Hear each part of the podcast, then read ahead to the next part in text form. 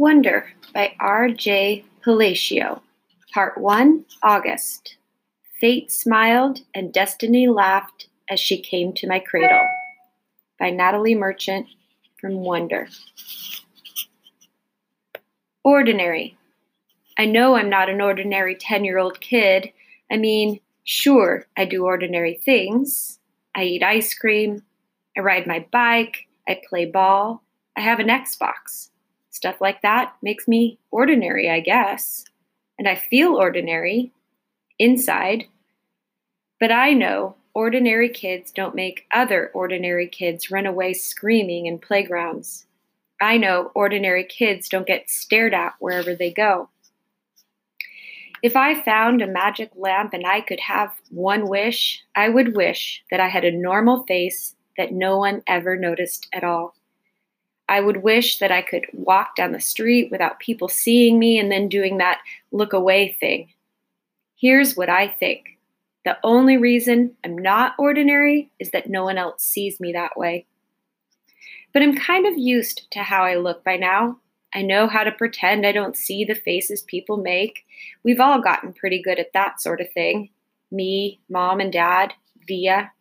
Actually, I take that back. Via's not so good at it she can get really annoyed when people do something rude. Like, for instance, one time in the playground, some other kids made some noises. I don't even know what the noises were exactly because I didn't hear them myself, but Via heard and she started yelling at the kids. That's the way she is. I'm not that way. Via doesn't see me as ordinary. She says she does, but if I were ordinary, she wouldn't feel the need to protect me as much. And mom and dad don't see me as, as ordinary either. They see me as extraordinary. I think the only person in the world who realizes how ordinary I am is me.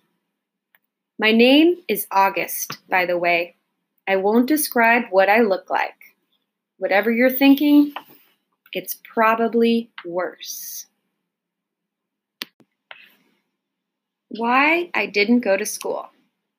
Next week, I start fifth grade since I've never been to real school before and pretty much totally and completely petrified.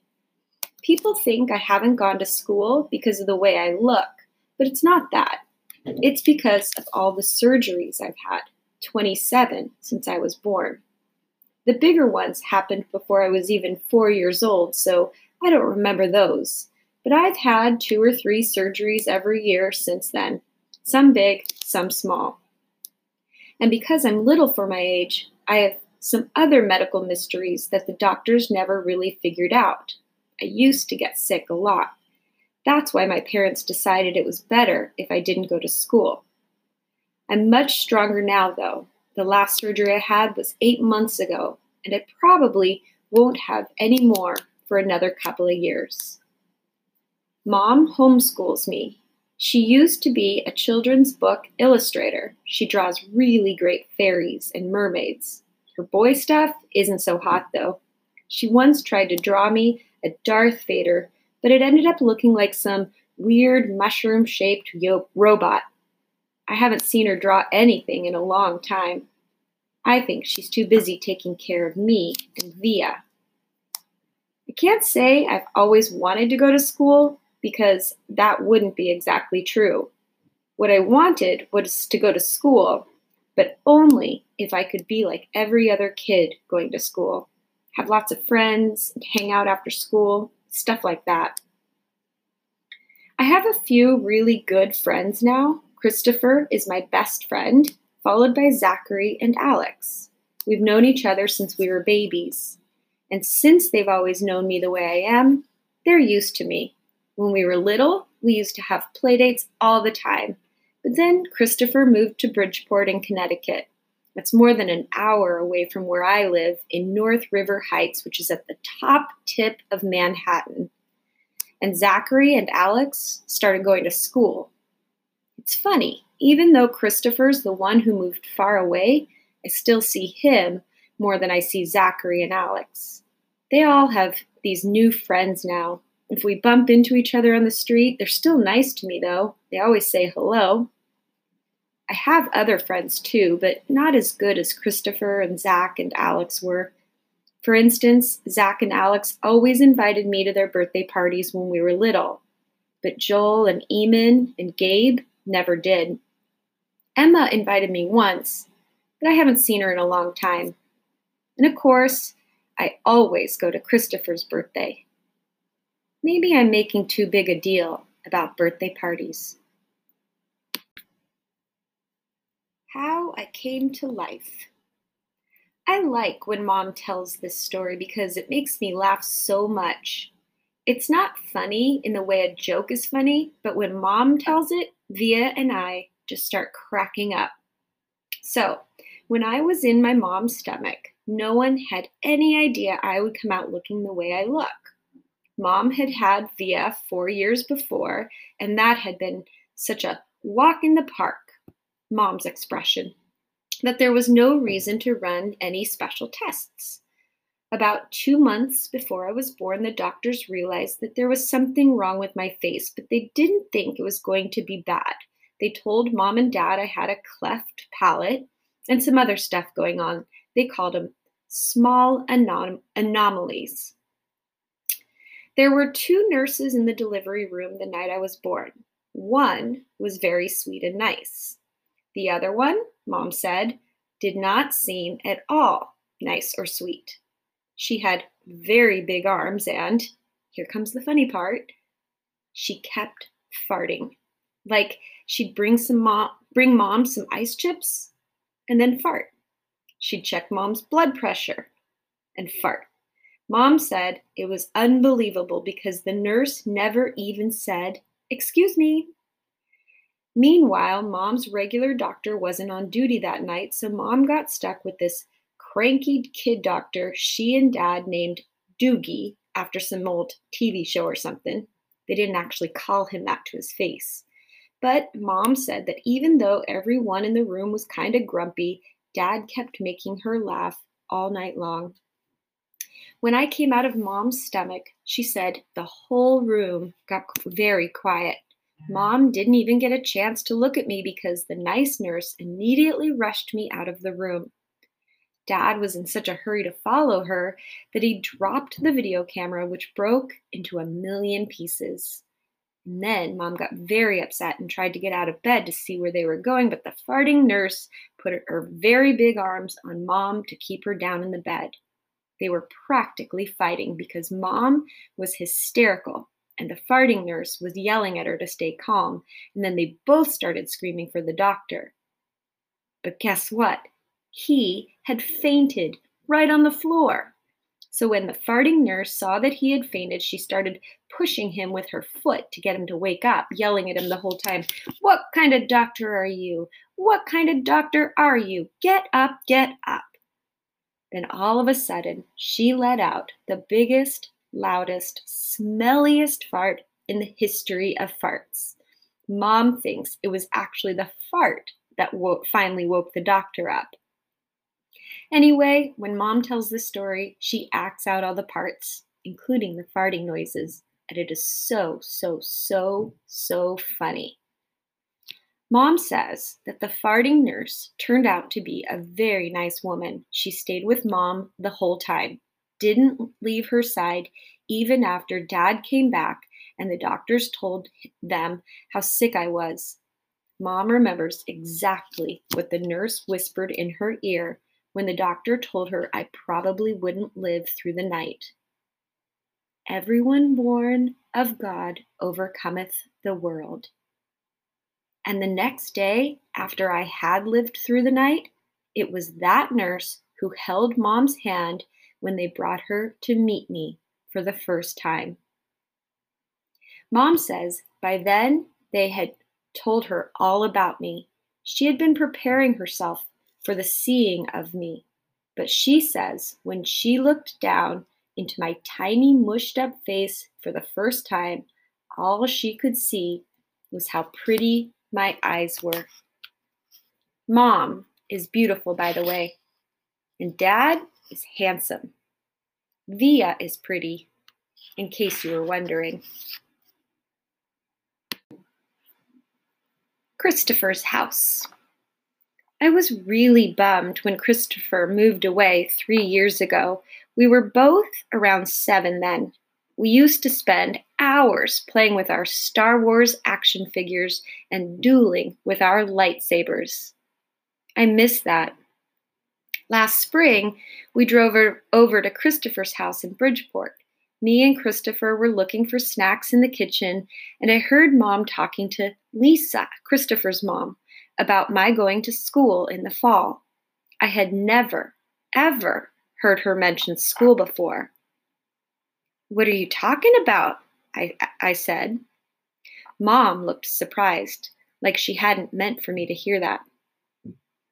You should tell him what you're thinking, Isabel, Dad said. He was on the other side of the living room talking to Christopher's dad. We should talk about this later, said Mom. No, I want to know what you were talking about, I answered. Don't you think you're ready for school, Augie? Mom said. No, I said. I don't either, said Dad. Then that's it. Case closed, I said, shrugging, and I sat in her lap like I was a baby. I just think you need to learn more than I can teach you, Mom said. I mean, come on, Augie. You know how bad I am at fractions. What school? I said.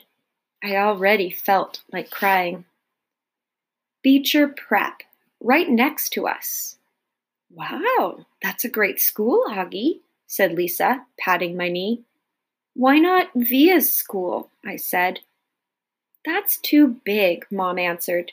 I don't think it would be a good fit for you. I don't want to, I said. I admit I made my voice sound a little babyish.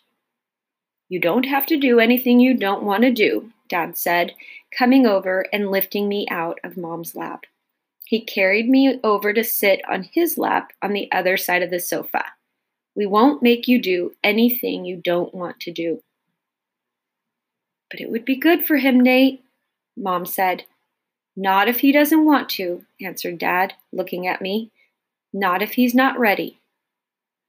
I saw Mom look at Lisa, who reached over and squeezed her hand. You guys will figure it out, she said to Mom. You always have. Let's just talk about it later, said Mom. I could tell that she and Dad were going to get in a fight about it. I wanted Dad to win the fight though a part of me knew mom was right.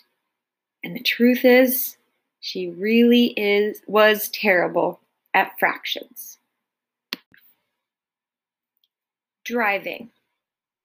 It was a long drive home. I fell asleep in the back seat like I always do, my head on Via's lap like she was my pillow, a towel wrapped around the seatbelt so I wouldn't drool all over her. Via fell asleep too, and mom and dad talked quietly about grown up things I didn't care about. I don't know how long I was sleeping, but when I woke up, there was a full moon outside the car window. It was a purple night, and we were driving on a highway full of cars. And then I heard mom and dad talking about me. We can't keep protecting him, Mom whispered to Dad, who was driving. We can't just pretend he's going to wake up tomorrow and this isn't going to be his reality because it is, Nate, and we have to help him learn to deal with it. We can't just keep avoiding situations so that so sending him off to middle school like a lamb to the slaughter? Dad answered angrily but he didn't even finish his sentence because he saw me in the mirror looking up. What's a lamb to the slaughter? I asked sleepily. Go back to sleep, Augie, Dad said softly. Everyone will stare at me at school, I said, suddenly crying. Honey, Mom said. She turned around in the front seat and put her hand on my hand. You know, if you don't want to do this, you don't have to. But we spoke to the principal there and told him about you, and he really wants to meet you. What did you tell him about me? How funny you are and how kind and smart. When I told him you read Dragon Rider when you were six, he was like, Wow, I have to meet this kid. Did you tell him anything else? I said. Mom smiled at me. Her smile kind of hugged me. I told him all about your surgeries and how brave you are, she said. So he knows what I look like? I asked. Well, we brought pictures from last summer in Montauk, Dad said. We showed him pictures of the whole family. And that great shot of you holding that flounder on the boat? You were there too? I have to admit, I felt a little disappointed that he was part of this. We both talked to him, yes, Dad said. He's a really nice man. You would like him, Mom said, Mom added. Suddenly, it felt like they were on the same side. Wait, so when did you meet him? I said. He took us on a tour of the school last year, Mom said. Last year? I said. So you've been thinking about this for a whole year and you didn't tell me? We didn't know if you'd even get in, Augie, answered Mom. It's a very hard school to get into. There's a whole admissions process. I didn't see the point in telling you and having you get all worked up about it unnecessarily. But you're right, Augie. We should have told you when we found out last month that you got in, said Dad. In hindsight, sighed Mom, yes, I guess. Did that lady who came to the house that time have something to do with this? I said. The one that gave me that test? Yes, actually, said Mom, looking guilty. Yes. You told me it was an IQ test, I said. I know. Well, that was a white lie, she answered.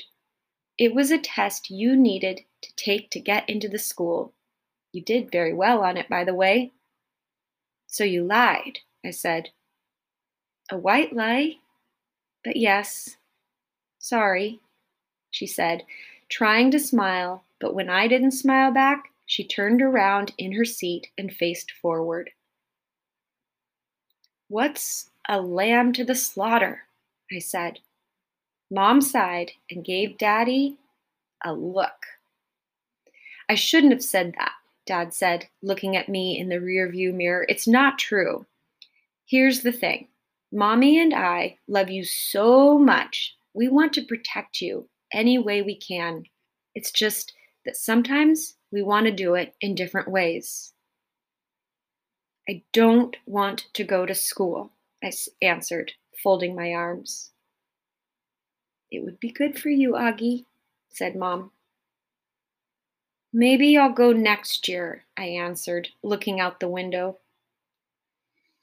This year would be better, Augie, Mom said. You know why? Because you'll be going into fifth grade, and that's the first year of middle school for everyone. You won't be the only new kid. I'll be the only kid who looks like me, I said.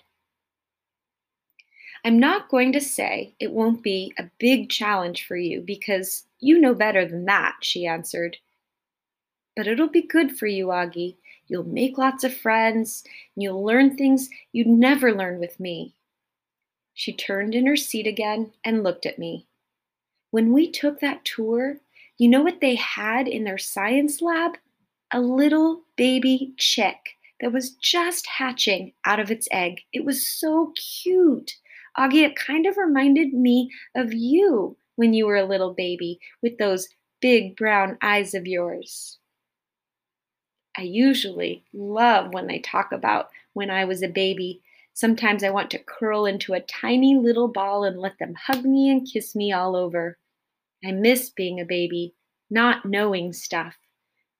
But I wasn't in the mood for that now. I don't want to go, I said. How about this? Can you at least meet Mr. Tushman before making up your mind? Mom asked. Mr. Tushman? I said, He's the principal, answered Mom. Mr. Tushman? I repeated. I know, right? Dad answered, smiling and looking at me in the rearview mirror. Can you believe that name, Augie? I mean, who on earth would ever agree to have a name like Mr. Tushman?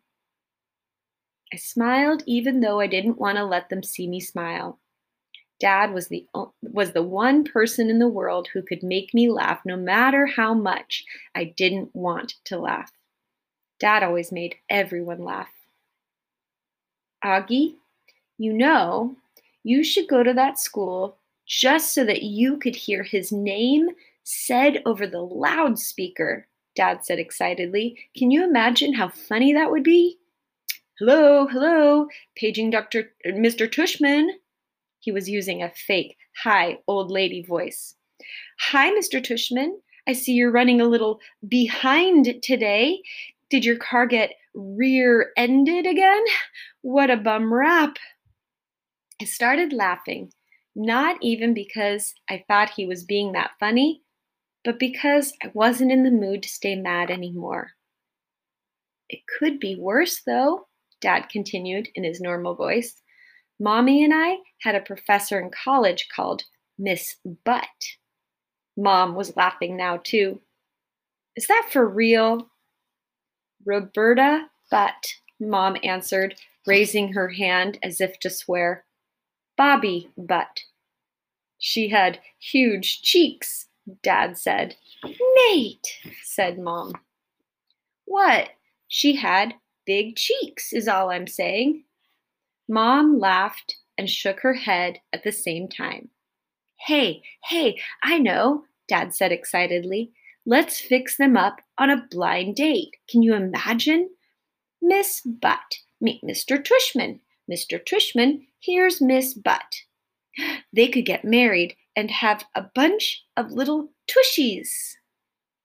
Poor Mr. Tushman, answered Mom, shaking her head. Augie hasn't even met Augie hasn't even met the man yet, Nate. Who's Mr. Tushman?